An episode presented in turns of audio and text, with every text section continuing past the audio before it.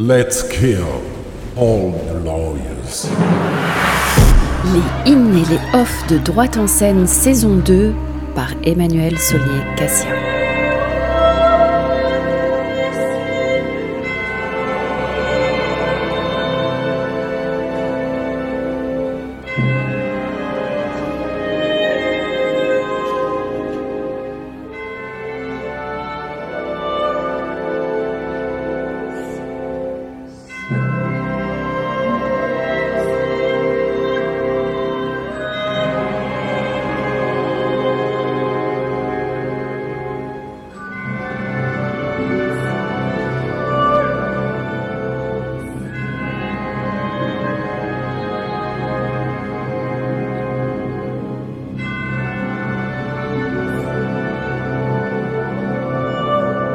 Lors de la première saison, il y a deux ans, nous vous avions proposé 11 courts épisodes sur deux semaines. Cette année, l'édition spéciale Avignon de Droite en scène sur Amicus Radio en partenariat avec la revue Esprit s'est installée dans la Cité des Papes pour trois semaines et proposera trois épisodes faisant le point sur la semaine écoulée, à la fois dans la programmation du IN et parmi les 1070 spectacles du OFF.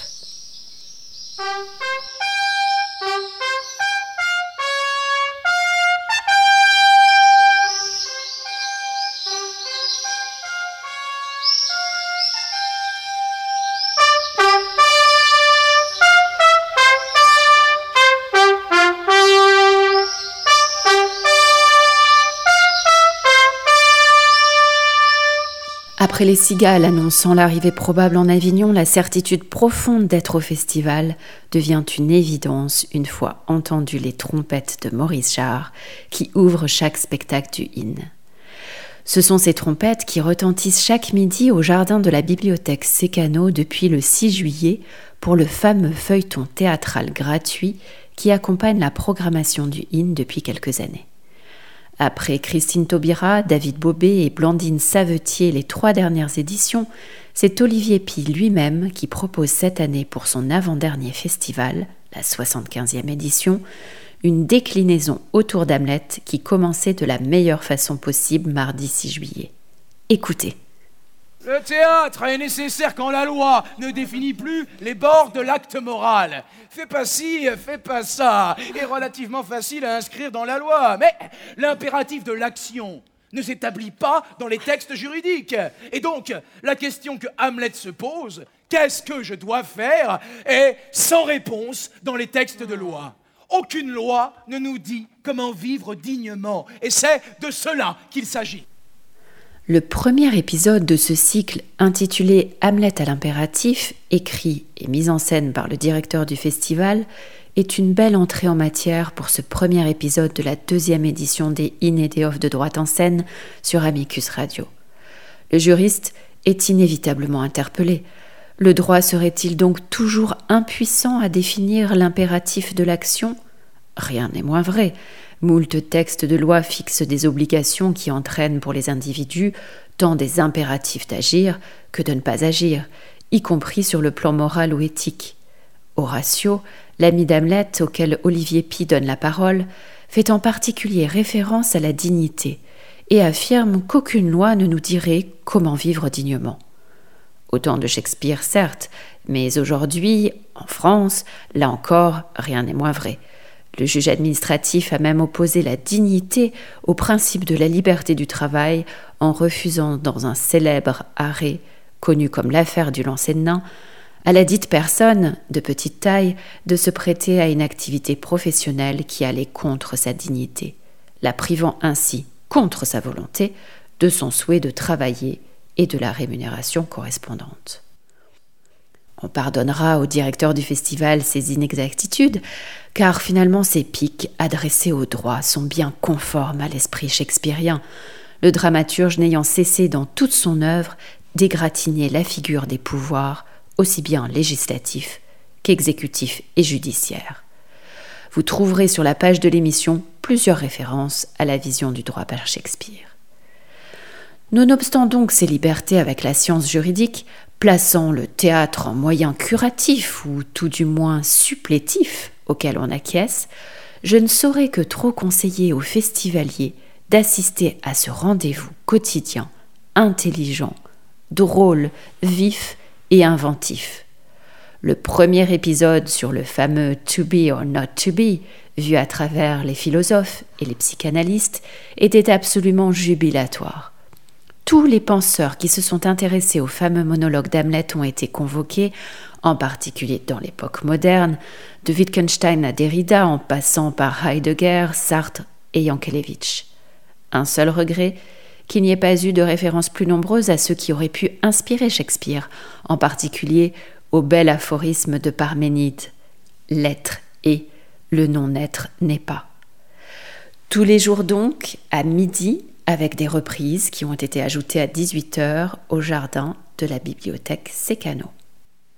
Restons quelques minutes sur la programmation du IN que Droite en scène a commencé à découvrir mardi 6 juillet, contre toute attente sous un véritable déluge, qui était finalement très à propos pour introduire le spectacle dans la cour d'honneur du Palais des Papes, après deux années de jeûne, aussi bien pour les artistes que pour les spectateurs. Le choix de la cerisée, dernière pièce de Tchékov, dans laquelle l'auteur fait référence à la fin d'un monde et à la promesse de nouveaux débuts, était une belle idée. Et la reprise des anciennes chaises des gradins était également une belle image. Le 6 juillet, les cieux avaient décidé qu'il fallait la mériter, cette euh, séance, ce spectacle. Ce n'est qu'après une heure d'attente, sous des trompes d'eau, que le public a pu entrer à nouveau dans la cour d'honneur rénovée du Palais des Papes pour assister jusqu'à 1h30 du matin à la mise en scène de Thiago Rodrigues, metteur en scène portugais qui venait d'être nommé la veille, au soir de la première, successeur d'Olivier Pi, à la direction du Festival d'Avignon à partir de 2023. Isabelle Huppert y excelle dans le rôle de l'aristocrate Lyubov, ainsi qu'Adama Diop en Lopakine. Dans le IN toujours, un spectacle étonnant est proposé dans le gymnase du lycée Aubanel. C'est Samson de l'artiste sud-africain Brett Bailey. La dernière venue de Brett Bailey en Avignon avait suscité la polémique avec son installation spectacle Exhibit B, qui avait pour intention principale de dénoncer le colonialisme et le néocolonialisme par le prisme de tableaux vivants joués par des Afro-Américains immobiles et muets. Ce rapport complexe à l'altérité avait suscité des contestations lors de la tournée parisienne du spectacle, allant jusqu'à des saisines juridictionnelles qui se sont traduites en 2014 par un épilogue judiciaire. Cette année, le spectacle de Brett Bailey ne devrait susciter aucune saisine juridictionnelle en dépit de son caractère déroutant. La transposition dans le monde contemporain du récit biblique de Samson, qui passe par des rituels chamaniques et des danses tribales époustouflantes, est l'occasion pour l'artiste sud-africain de dénoncer les fléaux de notre monde contemporain. Même si le propos est souvent peu lisible, voire audible, noyé dans une trame narrative apparemment décousue qui a pu dérouter beaucoup de spectateurs, il reste qu'il interroge de manière essentielle, à travers la voix du récitant qui a des airs de prédicateur, les dérives populistes, les tentations sécuritaires, l'instrumentalisation de la peur. Enfermez tous vos fils et enfermez toutes vos filles, tueur en fuite, agneau de sacrifice, tueur en cavale, délit de fuite. Dans le off cette semaine, Droite en scène s'est intéressé à trois spectacles évoquant des procès. Trois propositions fort différentes en termes de style, d'époque, d'auteur et d'intention. Tout d'abord, Flagrant déni d'après des nouvelles de Maupassant, un seul en scène qui se joue au théâtre des Corsins. Alain Payen a adapté d'une manière très astucieuse six nouvelles de Maupassant, choisissant délibérément de prendre pour fil conducteur la figure du juge Saval, que l'on va voir évoluer dans plusieurs étapes de sa vie. Ces tourments amoureux ne nous intéressent pas ici, même s'ils expriment des choses profondes sur les occasions manquées mais ce sont plutôt les rapports du peuple à la justice que l'on retiendra. Maupassant est parfois proche de la caricature dans sa description des paysans prenant place dans une salle de justice de paix en 1884 face au magistrat dans sa grande robe noire qui s'assied, pose sa toque et regarde l'assistance avec un air de profond mépris. Il aura à juger du paysan normand qui a voulu vendre sa femme en fixant son prix au mètre cube, d'un autre qui réclame son dû pour avoir enfanté une femme contre rémunération. Et devenu président de la cour d'assises de Versailles, Saval acquittera de manière improbable un tapissier pour coups et blessures ayant entraîné la mort par noyade. Si l'on est souvent proche du vaudeville, qui fait rire de manière très spontanée le public présent, la dramaturgie donnée aux nouvelles par Alain Payen est plus profonde qu'il n'y paraît. Et le regard de Maupassant sur la fracture sociale face à la justice, et notamment sur la question du langage, est très juste et préfigure ce que Giono mettra si bien en évidence dans ses notes sur le procès Dominici une soixantaine d'années plus tard. Flagrant déni se joue tous les jours à 10h30, sauf les lundis, jusqu'au 31 juillet au théâtre des Corsins. J'aimerais maintenant vous parler d'un très bouleversant seul en scène. Le procès Eichmann à Jérusalem d'après Kessel, adapté, mis en scène et joué par Yvan Moran. Yvan Moran fait redécouvrir au public, à travers les chroniques de Joseph Kessel qu'il a rédigées pour le quotidien François en 1961, le procès Eichmann, qui a fait l'objet de tant de livres et de films. Cette couverture du procès par le romancier qui fut élu à l'Académie française l'année suivante n'est pas des plus connues. Ce qui frappe d'emblée, c'est l'écriture de Kessel, à la fois factuelle et sensible, formellement journalistique, mais littérairement puissante. Yvan Moran a retenu pour seul décor une table, une chaise et une cage en verre, qui n'est pas évidemment l'exacte réplique de celle dans laquelle se tenait Eichmann devant la haute cour de Jérusalem, mais qui sert évidemment à symboliser ce dernier. Son costume beige en harmonie avec les pierres du théâtre des Halles, les lumières et l'accompagnement musical forment un ensemble d'une grande justesse. Les quelques archives sonores offrent des respirations dans le jeu du comédien. Par exemple, le bref extrait du président de la Cour s'adressant en hébreu à celui qui avait été arrêté moins d'un an auparavant à Buenos Aires, où il vivait sous une fausse identité. Mais aussi la voix du sculpteur Shlomo Selinger lisant des passages de son livre Nuit et Lumière, qui insuffle toute l'humanité de la parole face à l'incompréhensible détachement de l'accusé. Oui, était venu le temps des juges, comme l'introduit Yvan Moran, qui a donc choisi une forme narrative suivant le cours du procès, qui ne singe pas le cérémonial judiciaire, mais s'attarde, comme le font souvent les chroniqueurs judiciaires, en particulier les écrivains, je pense à Colette et à Giono que je viens de citer, notamment, sur des détails physiques et comportementaux.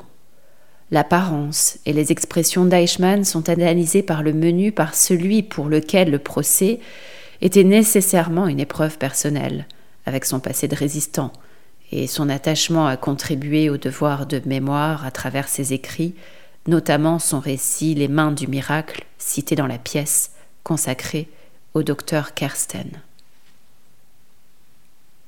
Yvan Moran utilise ce cadre judiciaire pour aborder principalement la question centrale du procès, comme de celui de Nuremberg, à savoir la responsabilité afin de placer en perspective le verdict qui clôt la pièce, prononcé à l'encontre de celui qui se reconnaissait humainement coupable, mais pas juridiquement.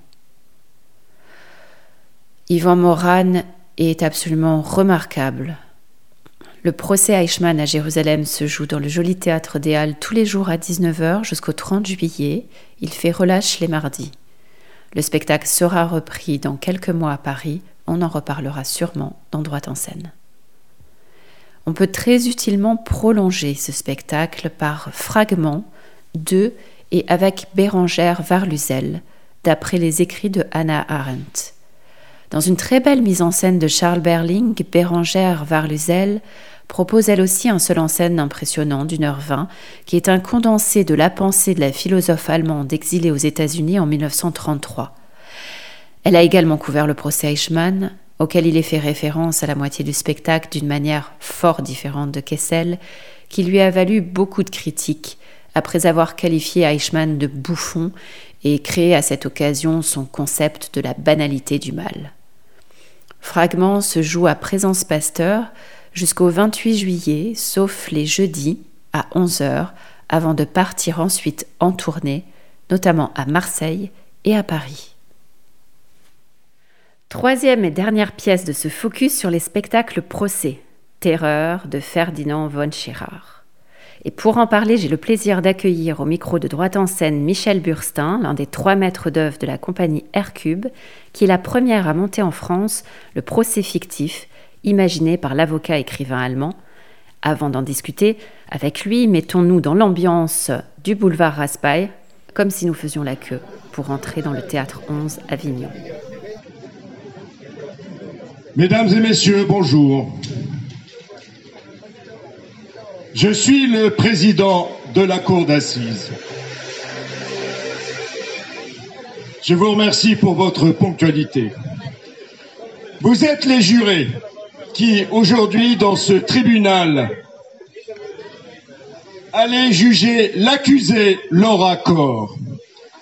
La loi vous donne le pouvoir de décider du destin d'un être humain. Je vous demande de prendre cette responsabilité très au sérieux.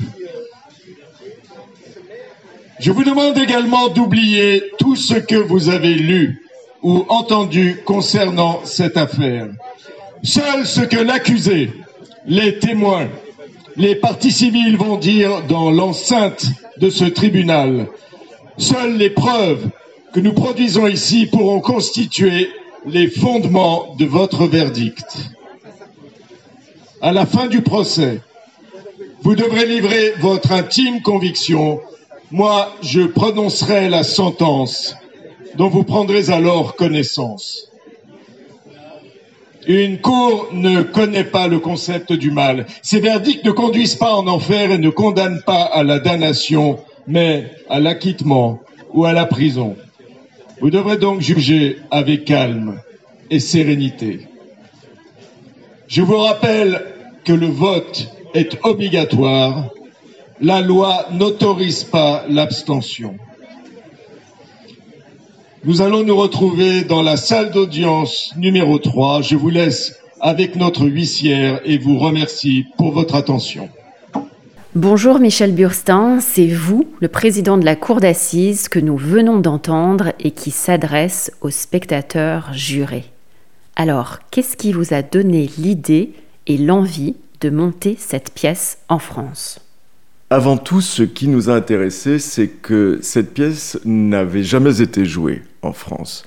Euh, depuis la création de la compagnie Aircube en 1991, avec euh, Sylvie Roland, Bruno Rochette, nous l'avons créée euh, à Troyes, nous n'avons toujours joué que des créations de textes d'auteurs contemporains. Donc Terreur a été joué dans 27 pays, jamais en France, et c'est un metteur en scène, producteur belge, où nous jouons, euh, la Belgique, un pays où nous jouons fréquemment, qui nous a parlé de ce texte en nous disant Je pense qu'il vous ira parfaitement. Euh, voilà, il est publié à l'Arche, euh, nous l'avons lu et immédiatement nous avons demandé les droits. c'est un, un, thème fort, c'est ce que nous aimons, c'est du théâtre contemporain engagé, c'est ce que nous apprécions.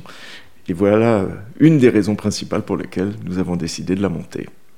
Alors c'est un texte qui a eu un succès euh, pour l'instant énorme. Euh, je ne m'explique toujours pas pourquoi il n'avait pas été monté euh, auparavant. L'auteur est un avocat pénaliste allemand qui a publié déjà plusieurs recueils remarqués de nouvelles au nom très explicite, coupable, crime, je pense à ces deux-là en particulier mais qui a eu euh, un très grand succès avec son roman euh, L'affaire Coligny, qui est basé également sur euh, une histoire vraie, celle du procès de l'assassin de l'ancien officier Engel, jugé en 2002, qui lui a vraiment assuré une reconnaissance absolument internationale avec plusieurs prix.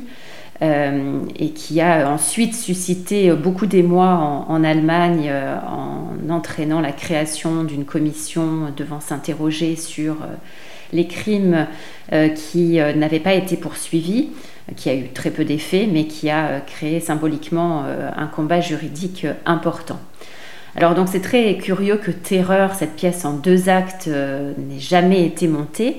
Est-ce que vous pouvez nous donner très rapidement quels sont les ressorts de cette pièce Qu'est-ce qu'elle met en jeu alors, si je peux me permettre une petite introduction, Ferdinand von Schirach est le petit-fils du responsable euh, des jeunesses hitlériennes.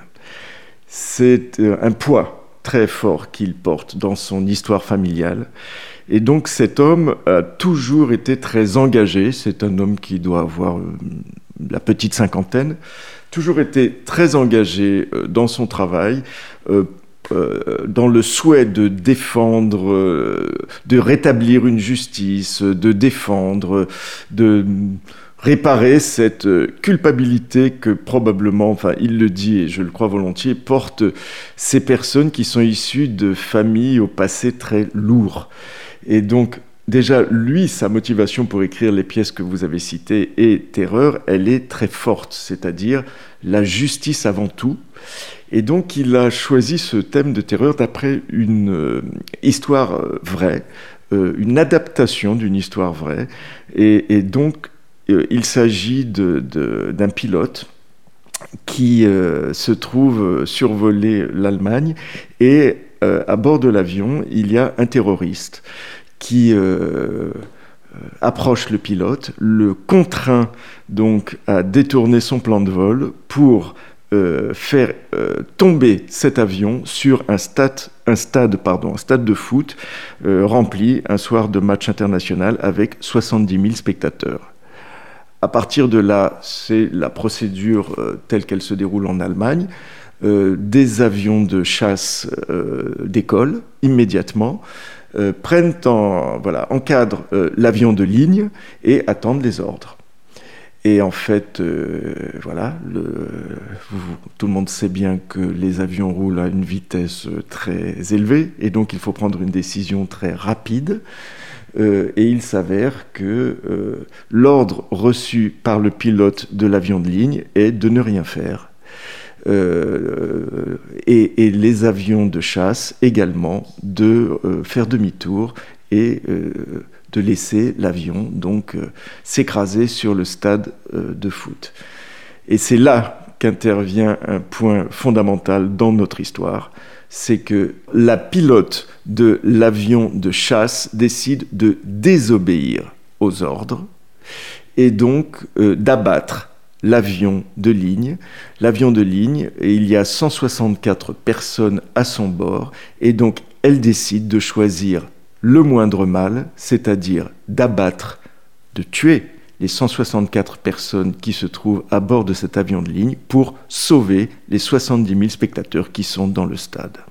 Alors, cette problématique-là met en jeu évidemment des questions philosophiques, des questions éthiques, euh, des questions morales, euh, mais des questions aussi à proprement parler juridiques, puisque l'hypothèse avait été envisagée par le législateur allemand.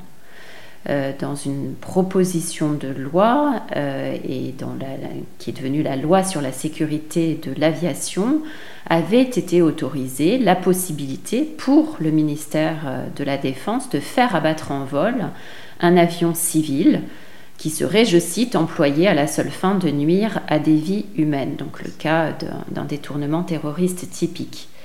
Et cette autorisation a été considérée inconstitutionnelle par la Cour de Karlsruhe, le tribunal constitutionnel allemand, jugeant cette disposition contraire au droit de la vie et au principe de la dignité humaine, en faisant une lecture combinée de deux articles de la loi fondamentale allemande. Et il est fait explicitement référence à cette décision dans la pièce de von Schirach que vous avez adaptée. Alors je dis bien que vous avez adapté puisque vous avez fait un certain nombre de coupes nécessairement, sinon la pièce aurait été bien trop longue et peut-être trop difficile aussi pour les spectateurs non juristes. Et puis vous avez fait quelques modifications aussi temporelles en situant l'affaire plus proche de nous. Mhm. Et également en changeant le genre euh, du pilote. Ce n'est plus euh, euh, un, homme, mais une femme. Pourquoi avez-vous pris cette décision? Alors cette décision, nous l'avons prise au fur et à mesure du temps. C'est-à-dire que nous avons commencé par faire des lectures et rechercher un comédien tel que c'est écrit dans le texte par von Schirach. ça fonctionnait très bien. Et puis, euh, il s'avère que ce comédien nous avait, dès le départ, euh, prévenu qu'il avait passé, alors là, on entre vraiment dans de la cuisine interne, qu'il avait passé un casting pour un rôle au cinéma important, en nous disant dès le départ, si jamais je suis pris pour ce film, je voudrais faire ce film. Ok. Donc, euh, il s'avère que, fort heureusement pour lui, il a été pris pour ce film il fallait retrouver un comédien pour jouer ce rôle. Et là, on s'est dit, mais pourquoi obligatoirement un comédien? Pourquoi pas aussi une comédienne? Donc on a essayé, tout simplement, on a fait venir comédien et comédienne, et on a essayé en lisant euh, voilà, des, extraits du texte, euh, en lecture, et ça nous a sauté aux oreilles et aux yeux, on s'est dit, mais effectivement, avec une femme, ça nous paraît beaucoup plus intéressant. Alors, n'étant pas juriste nous-mêmes, n'étant pas spécialiste de l'armée de l'air, on s'est renseigné. Il existe, bien évidemment, aujourd'hui des femmes qui sont pilotes de l'armée de l'air, euh, qui sont pilotes dans la patrouille de France, qui sont voilà donc elles ont absolument les mêmes fonctions que les hommes et, pourquoi pas pourquoi pas représenter euh, euh, ce personnage par une femme. du coup, la parité est parfaitement respectée dans la pièce. Il y a trois hommes, trois femmes, et ça nous a paru beaucoup plus intéressant. Alors c'est encore plus intéressant que ce que vous ne pensez. Euh, parce qu'en réalité, euh, il y a eu euh, des débats très importants en, Allemagne justement sur la participation des femmes allemandes dans l'armée allemande, dans des fonctions qui supposent le port d'armes. évidemment, la fonction qui est attribué dans la pièce à Laura, qui, euh, euh, prend donc ce, prénom-là dans votre adaptation, suppose évidemment l'utilisation d'armes puissantes pour pouvoir abattre un avion de ligne. Mais ça a fait l'objet de débats très très importants en Allemagne qui ont été jusqu'à la Cour de justice de l'Union européenne sur la question de l'égalité homme-femme, puisque la loi constitutionnelle allemande a longtemps empêché en fait le port d'armes par les femmes dans l'armée allemande. Donc c'est d'autant plus intéressant que vous ayez fait ce choix. C'est pas cette question-là qui avait surgi euh, dans mon esprit euh, quand euh, j'ai constaté cette adaptation-là.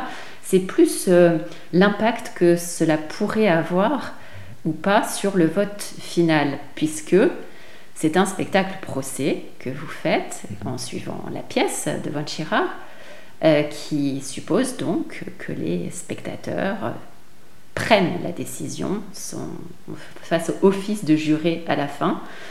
Euh, d'après vous, est-ce que le fait que ce soit une femme a une influence sur euh, les décisions prises par les spectateurs? Et avez-vous, ce que je n'ai pas, euh, un historique sur les 27 pays dans lesquels la pièce a été jouée Alors, on a les statistiques puisqu'il y a un site internet qui reprend euh, tous les verdicts prononcés euh, à chaque fois que la pièce est jouée. Mais est-ce que la pièce a déjà été jouée dans une adaptation qui met l'accusé en femme? Alors là encore, c'est une création de la compagnie Hercube. C'est la première fois que ce rôle est interprété par une femme. Et effectivement, pour euh, répondre à votre question plus précise, sur le site euh, terror.theater, euh, on constate que dans la très très grande majorité des pays européens, l'accusé homme est acquitté on constate, nous, pour avoir joué cette pièce seulement quatre fois au jour d'aujourd'hui, qu'à chaque fois, elle a été acquittée. Et on constate que dans les pays asiatiques, en général, euh, l'accusé est condamné. Mais donc, la seule chose que je peux dire aujourd'hui, c'est que, homme ou femme, le résultat dans les pays européens est le même. Alors, ce qui est très intéressant dans, dans ce texte et qui passe très bien dans votre adaptation, c'est évidemment le, le jeu de, de ping-pong, si on peut dire, entre la plaidoirie de l'avocat et les réquisitions de la procureure. J'ai vu cette pièce deux fois. Je l'ai vue euh, lors de sa création au théâtre de Belleville. Vous allez la reprendre euh, à la rentrée. Et puis ici, euh, à Avignon, au théâtre 11 Avignon.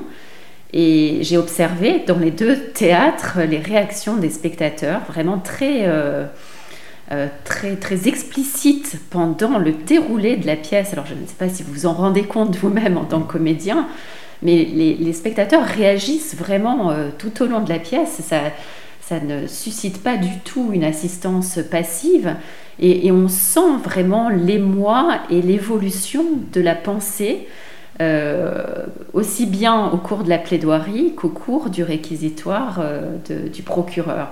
Comment avez-vous travaillé cela? Parce que ça doit être très, particulier justement pour des non-juristes. Et je dirais même que les juristes eux-mêmes euh, sont ébranlés au cours de, de ce déroulé. Alors je voudrais préciser qu'en fait la création n'a pas été faite au Belleville, mais vraiment en Avignon, parce que la version que nous avons donnée au Belleville n'est pas celle que nous jouons en Avignon. Nous l'avons encore modifiée euh, entre-temps, euh, resserrée, raccourcie, réintensifiée, précisément dans l'objectif dont vous parlez, c'est-à-dire que le, spectateur jury soit pris euh, de manière plus intense et dans un tourbillon plus resserré, euh, de manière à ce qu'il soit euh, davantage impliqué. Ce qui a été très intéressant pour nous également, c'est que nous avons donné quelques lectures de ce spectacle avant Avignon auprès de jeunes, de scolaires, de quatrième, qui avaient 13 ans, 14 ans. Euh, dans la banlieue parisienne. Nous en avons fait quatre. Et donc, en leur expliquant, ce sont des jeunes gens, que euh, lorsqu'ils seront adultes, ils peuvent être appelés en tant que jurés, euh, qu'ils n'ont pas le droit de, le refuser, bon, sauf certaines conditions, mais passons. Et donc, on a vu ces élèves qui, avant que ça commence, assez turbulents, enfin, des jeunes de banlieue, voilà, qui sont pleins de vie, euh, être totalement euh, happé par cette histoire et au moment de juger, le prendre très au sérieux euh, en constatant que effectivement là il y avait un problème civique fondamental alors que ça, ah, dans, le débat qui a suivi on dit que jamais il n'avait pensé à ce genre de choses on a donc constaté ça marchait auprès de ces jeunes et on constate effectivement que ça marche fort bien. Donc l'idée a été effectivement d'appliquer ce procédé euh, sur les spectateurs, de d'éclairer à peine, de manière à ne pas gêner quand même le spectateur euh, juré, d'éclairer à peine la salle et de ne pas plonger le spectateur dans un noir complet et de, l'avoir parmi nous. Et nous avons également une version qui ne peut pas être jouée ici en Avignon telle que, la configuration de la salle existe, mais euh, une version en bifrontale, c'est-à-dire que le décor euh, qui a été fait par Thierry Grand est euh, très adaptable et donc, euh, on a hâte de trouver des lieux qui pourraient accueillir ce spectacle où les, les, jurys, le spectateur jury serait vraiment parmi nous, euh, face à face, dans une disposition qui changera un peu au plateau, mais dans lequel il serait totalement dans le jeu avec nous. Et ça, c'est très passionnant. C'est la première fois qu'on monte une pièce de cette manière. Et, et cette, ce quatrième mur qui est tombé entre les spectateurs et le plateau est vraiment euh, magnifique à vivre en tant que comédien. C'est une expérience très riche pour nous. Alors, il faut préciser que vous êtes très loin de la forme des procès-spectacles de Robert Hossein, qui a certainement pesé néanmoins comme une ombre dans la mesure où il a été précurseur, mais on est, on est très loin des questions binaires posées dans ces, dans ces spectacles-là. Euh, l'interpellation que le texte de von Schirach euh, procure auprès du cœur et de l'esprit du spectateur, dans quelle situation agir de cette manière-là et dans quelle situation cela serait absurde et inhumain. Avons-nous le droit de sacrifier des innocents pour sauver d'autres innocents? Est, une question qui va euh, évidemment bien au-delà de, des questions euh, binaires euh, qui ont été posées dans des spectacles précédents et qui mettent en jeu véritablement les, fondements en fait de, de, l'acte de, juger. selon sa, son intime conviction, comme l'on dit dans le droit pénal français. Et, et cette question-là peut plonger effectivement les spectateurs euh, de toute génération dans, des abîmes incroyables. Alors toute proportion gardée et toute comparaison étant, euh, ayant ses limites. Euh, hier, séries, dans la série de lectures proposée par France Culture au musée Calvé, dans la cour du musée Calvé, Omar Sy faisait la lecture de Frères d'âme de David Diop, où se pose la question euh, de, de, laisser ou de ne pas laisser la vie par euh, humanité. Que fait-on lorsque un tirailleur sénégalais, euh, à l'époque de la Grande Guerre, son camarade est blessé à côté de soi et, supplie d'être achevé? Faut-il l'achever ou pas par humanité? Donc, encore une fois, à toute proportion gardée, ce sont des questions néanmoins transversales que pose le théâtre aujourd'hui dans plusieurs lieux d'Avignon et que vous mettez parfaitement en évidence dans ce texte qui est enfin monté grâce à vous en France, donc le texte de Ferdinand von Schirard. Merci beaucoup Michel Burstin d'être venu parler de votre spectacle Terreur qui se joue donc au 11 Avignon jusqu'au 29 juillet tous les jours à 20h05 précise, à l'exception des lundis, et qui sera repris au théâtre Belleville à la rentrée. Vous pouvez également retrouver mon analyse euh, sur ce texte à travers l'adaptation de la compagnie Aircube dans ma chronique du droit dans les arts qui paraîtra cette semaine aux petites affiches.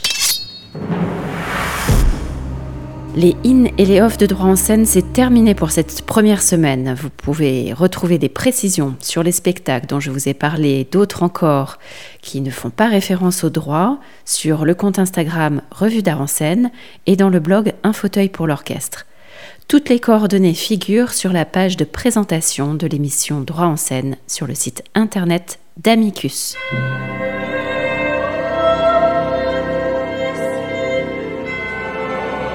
C'était le premier épisode de la saison 2 des In et des Off de Droite en scène. Merci à Camille Bloomberg pour la coordination, à Léobardo Arango pour la réalisation et à Édouard Chignardet pour le relais sur le site de la revue Esprit. Vous pouvez vous abonner au podcast pour ne rater aucun épisode et nous suivre sur les réseaux sociaux. Je vous donne rendez-vous le lundi 19 juillet pour le deuxième épisode des In et des Off de Droite en scène.